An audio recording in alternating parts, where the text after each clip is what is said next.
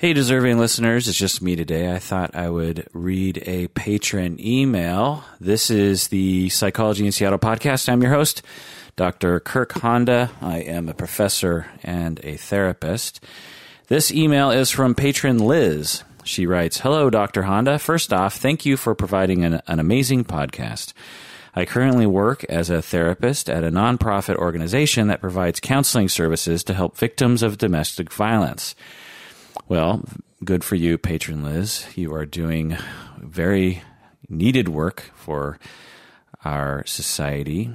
Working with victims of domestic violence, or DV, is very much needed, very stressful work, very difficult work. So kudos to you. She goes on, "During my time here, the counselors often discuss their challenges working with mothers who have survived domestic violence. Many of these mothers experience difficulty bonding with their children, and often the mothers will project their experiences with their batterer onto the child. This results in conflict between the child and the mother, and this is difficult for therapy to resolve. After working with my supervisor, we've discussed many roadblocks many of us face working with clients on this topic. The child is often seen as the batterer, even though they're not. Can you offer any suggestions from your experience that can assist other therapists working with domestic violence survivors to empathize with their child's experience more and strengthen the relationship with their children without projecting their issues onto them? Can you maybe speak on some techniques and successes you've had with families dealing with domestic violence? Thank you so much, devoted patron Liz." Well, these are very good questions, very complicated questions, and I'm not going to be able to do it justice, but I will try to give it sort of justice. The first thing that I will say to patron Liz is something that I often annoy my supervisees with and my students with, which is I will say the following thing, which is people come to therapy because they have problems. I've talked about this phrase before on the podcast. It's a little patronizing, but the message is, and I often will say this to myself as a mantra, as a way of trying to help myself as a therapist, because I will forget it, is that, you know, people come to therapy not because they are without any problems. They come to therapy because they have problems. And when people present those problems, sometimes I find that therapists will get frustrated with it and will say, why don't they change this thing about themselves? And I just say, well, they're coming to you because they have problems. And sometimes it takes a long time for those problems to heal and to resolve. And one of the I'm not hearing this specifically from patron Liz, but I will often hear similar stories and from therapists. And basically, the syndrome for the therapist, I think, is this: is that the victim of the domestic violence, the wife, the mother, is coming into therapy with the children, and they probably have divorced or, you know, moved away from the domestically violent partner, and the mother is asking for help and saying, you know, I need help recovering from the violence that I experienced. And the mother is on board with that and wants help with that. And the mother has issues that are potentially even independent of the domestic violence they experienced, because everyone has a history and everyone has issues of various kinds. And so when these other issues show up, they are seen as, to some extent, a nuisance to the therapy. It's like, you know, just as an example, using this example, a mother comes in and says, I experienced 15 years of brutal domestic violence. I need help with that. Well, a therapist in all likelihood is going to be very patient with the progression of therapy with regards to that, because it's an explicit goal of the therapy and it's understood that it takes time to heal. And so if, you know, it takes 5 years to quote unquote, heal and resolve the domestic violence history, which is a funny way of putting it, but I hope you know what I mean. Most therapists would say, yeah, of course, it's going to take years to heal from that. But when they present other behaviors in addition to that one, like they have troubles with their parenting, somehow it's seen as something that should be easily fixed with just a small intervention, like, hey, stop displacing your anger onto your children. Stop doing that. And when it doesn't change right away, therapists get frustrated with that and upset, and it leads to them, you know, feeling inadequate and frustrated and burnt out and judgmental of the clients and all this kind of stuff. And so when I see that, I say, whoa, whoa, whoa, remember, clients come to therapy because they have problems, and this is one of the problems. And it's going to take time for it to change. And it might even be related directly to the healing. As they heal, they will displace less onto their children. But to expect them to change it right away is not reasonable, in the same way that it's not reasonable to expect them to heal from the trauma right away. Now, having said that, it's important to have your own self-care. And let me kind of get into that for a second. So overall, the thing that I say to patron Liz, which I'm sure she knows because she works with these people, is to focus on the trauma and helping the whole family recover from that trauma. And that takes a long time, and it's complicated, and it's painful. And, you know, so I'm sure patron Liz, since she works with these people, she knows all about that, and they're experts in that. So I don't need to tell them that, but other things that I'll say is that the mothers who are victims, they're not just victims of domestic violence. They're also human beings with whole histories and whole lives, and have issues that are potentially independent of the DV. And they have childhoods. They grew up with particular kinds of parents, which might compromise their ability to navigate parenting themselves. And so that needs to be looked at, probably. So the overall thing, like I said, is be patient. Also accept that bad things will happen to families right in front of your eyes, in spite of your efforts to protect the family and protect the children. You know, this is an important thing that I learned long ago, the hard way, that all therapists, I think, learn, is that, you know, for patron Liz, she's seeing these mothers continue to treat their children badly and to displace their anger from onto the children, and to see the children as abusive when the children are not being abusive. That will create bad parenting, and that will compromise the relationship between the mother and the children, as patron Liz is pointing out. And I hear the desperation and the frustration in patron Liz's email. And the thing I'll say is just like, you just have to accept that bad things are going to continue to happen in this family, in spite of you trying to help them, in spite of you even pointing out, hey, stop doing that, in spite of even the mother agreeing and saying, oh my God, I can't believe I'm doing that. If you spend enough time with clients and with families, you realize that change takes a long time, and insight isn't necessarily useful, particularly if it's just therapist insight, right? So you just have to release yourself from the responsibility of having to change people right away, because that's just not the way humans work. And if you expect instant change, you'll be very frustrated, and it'll be very distressing.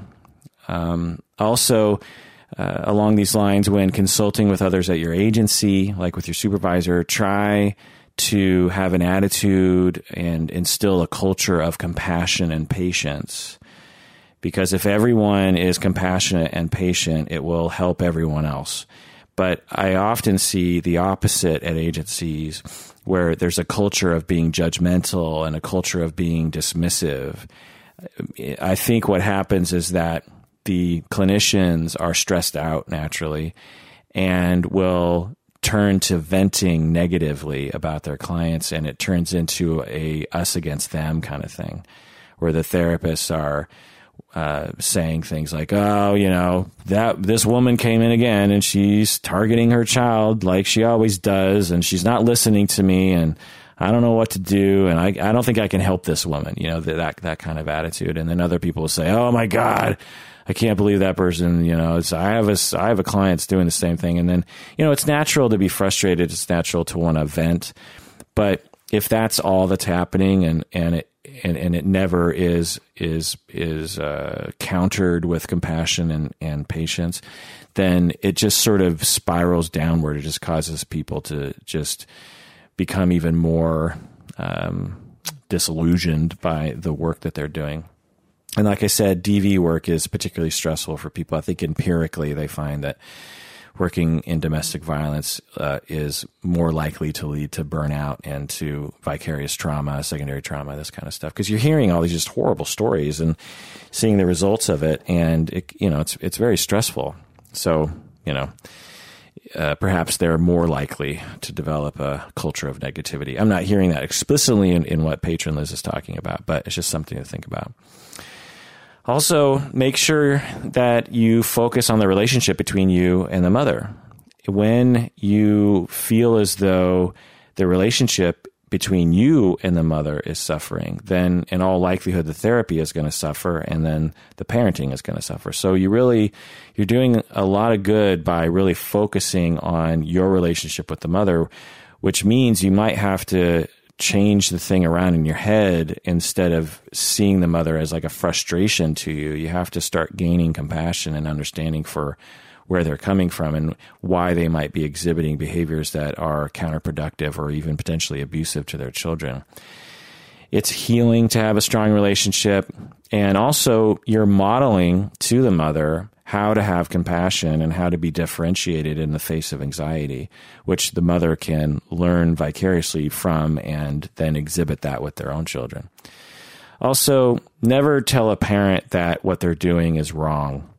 It's incredibly insulting to, and I see this a lot in therapists. They'll, at the very least, they'll just have this attitude that like, oh, that mother, you know, that parent, they don't know what they're doing. They're terrible parents. And it's, you know, perhaps quote unquote accurate, but it's not helpful, and it's not a therapeutic stance, and it doesn't respect people and where they come from. If you're a parent yourself, you can imagine going to a therapist, and if the therapist looked hard enough, they could find all sorts of problems in your parenting. I mean, any parent who is scrutinized you'll be able to find problems, because parenting is complicated and hard, and it's never, ever even close to being perfect. And so, you know, just understanding that when you see parents making mistakes, it's, you know, that's par for the course, right? Which is, you know, what keeps us therapists employed, right? Because they grow up and then they have issues and complexes and they need therapy. So anyway, try not to judge, and it's hard not to judge, but try not to. Also, make sure you get your own therapy. Patron Liz isn't saying this explicitly, but it sounds like she might be stressed out, and maybe her supervisor's stressed out. And when you're stressed out, it's hard to have patience with your clients, hard to have compassion for them. And so self-care, this sort of thing, it's just really important. Also, and this might be the key, is if you're worried about, and your Patron Liz, you're using the word projection. It sounds more like what you're saying is displacement. They're often confused. Projection is actually quite specific in terms of a defense mechanism, and it's when you're projecting an unwanted aspect of self onto someone else. It's usually an internalized aspect, a personality characteristic from one of your parents, but something that you don't like. Like, for instance, someone might have a rejecting mother, you internalize that, and then you end up becoming rejecting yourself. You have a rejecting element of you that you've internalized from your mother, and then you don't like that about yourself subconsciously, and so you will project that quality onto other people, and you'll see other people as being rejecting when they're not. And so that's projection. Now, that might be what you're talking about, patron Liz, in that, you know, the mothers might have internalized an abusive, angry other in their partners, and then they're projecting that onto their children and distorting their children's behavior as being abusive when they're not. So, you know, that's possible. But another way of putting it is that they're displacing their anger, in that they have justifiable anger at their abuser, their spouse, and they're displacing that anger onto their child, which compromises their relationship. And the cure for this in the psychodynamic sense is to allow the dynamic of rage to be expressed in a healthy way. When these women were in the abusive relationships, they could not express their justifiable rage and anger and hurt and disappointment toward their spouse, because their spouse would proceed to abuse them if they stepped out of line. And so they had to pent all this energy up. And then now that they're out of that relationship, they have a need to express that deep, deep hurt and that deep rage and that deep fear. And they don't necessarily know or feel safe enough to express that in healthy ways. And they will turn to their children as safe conduits, or safe receptacles of their rage and emotionality. And so you as a therapist can help them to engage with that justifiable emotional life and help them express it in ways that are healing and more congruent and more, that make more sense for them. For instance, you could imagine working with a woman who has separated from an abusive husband, and she's now displacing onto her children all of her anger. You can imagine having the person write a letter to their ex-spouse. Maybe they send it, maybe they don't. Maybe they talk in therapy with you about their anger, and you really encourage them. You say, you know, do you ever feel angry? Well, tell me, you know, did you feel angry in the past? What were you angry about? How did you express anger, and how did your abusive spouse oppress you and stop you from expressing anger? You know, just really all these conversations. Maybe an art project where they express their anger in it. Maybe even, you know, punching something, you know, breaking bottles, or, I know, just some kind of, you know, release of that emotionality might begin the healing process, so that they don't have a need to displace and project onto their children. So that's another idea. So yeah, that's what I'll say. Again, I don't know any details really about what patron Liz is going through, so I'm assuming a lot. Maybe patron Liz is already doing all these things and already knows all these things. But those are just some of the things that popped into my head. Again, people come to therapy because they have problems. Be patient. Have self-care. This is stressful work.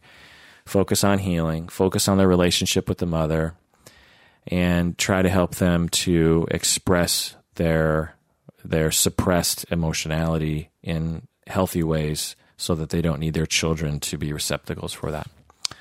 All right, well, that does it for that episode. If you haven't already become a patron of the podcast, please do so by going to patreon.com. That's patreon.com. Go to Psychology in Seattle, become a patron, and you will become a part of our little team. We have about 320-ish patrons, which is super rad. Maybe I will read some of the most recent patrons, which is always a fun game to play. Let's see here. Clicking on the internet. We have new patrons: Sam, Stella, Annie, Mira, Andy, Kayla, Laura, Haley, Eli, which I know Eli. Just going down to the middle of the list here. Let's see. Let's go back to like April. Or we got Lewis and Simon and Julia and Sandy, Kathy, Indigo. That's a nice name. Lou, just Lou, Jimmy, Linda, Tim, Gary, Tyler, Josh, Deborah, Margaret, Richard. You guys are just super cool. Thanks so much. Oh, there's another Zoe. We have like a bunch of Zoes. Such a great name, Zoe. I think we have like 3 Zoes, if I'm not mistaken. Anyway, I'm sure you're enriched by that detail.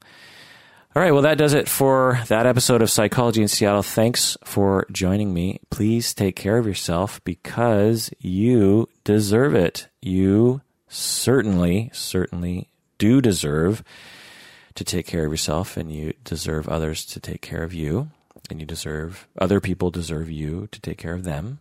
So let's all just take care of each other. One big circle of caring.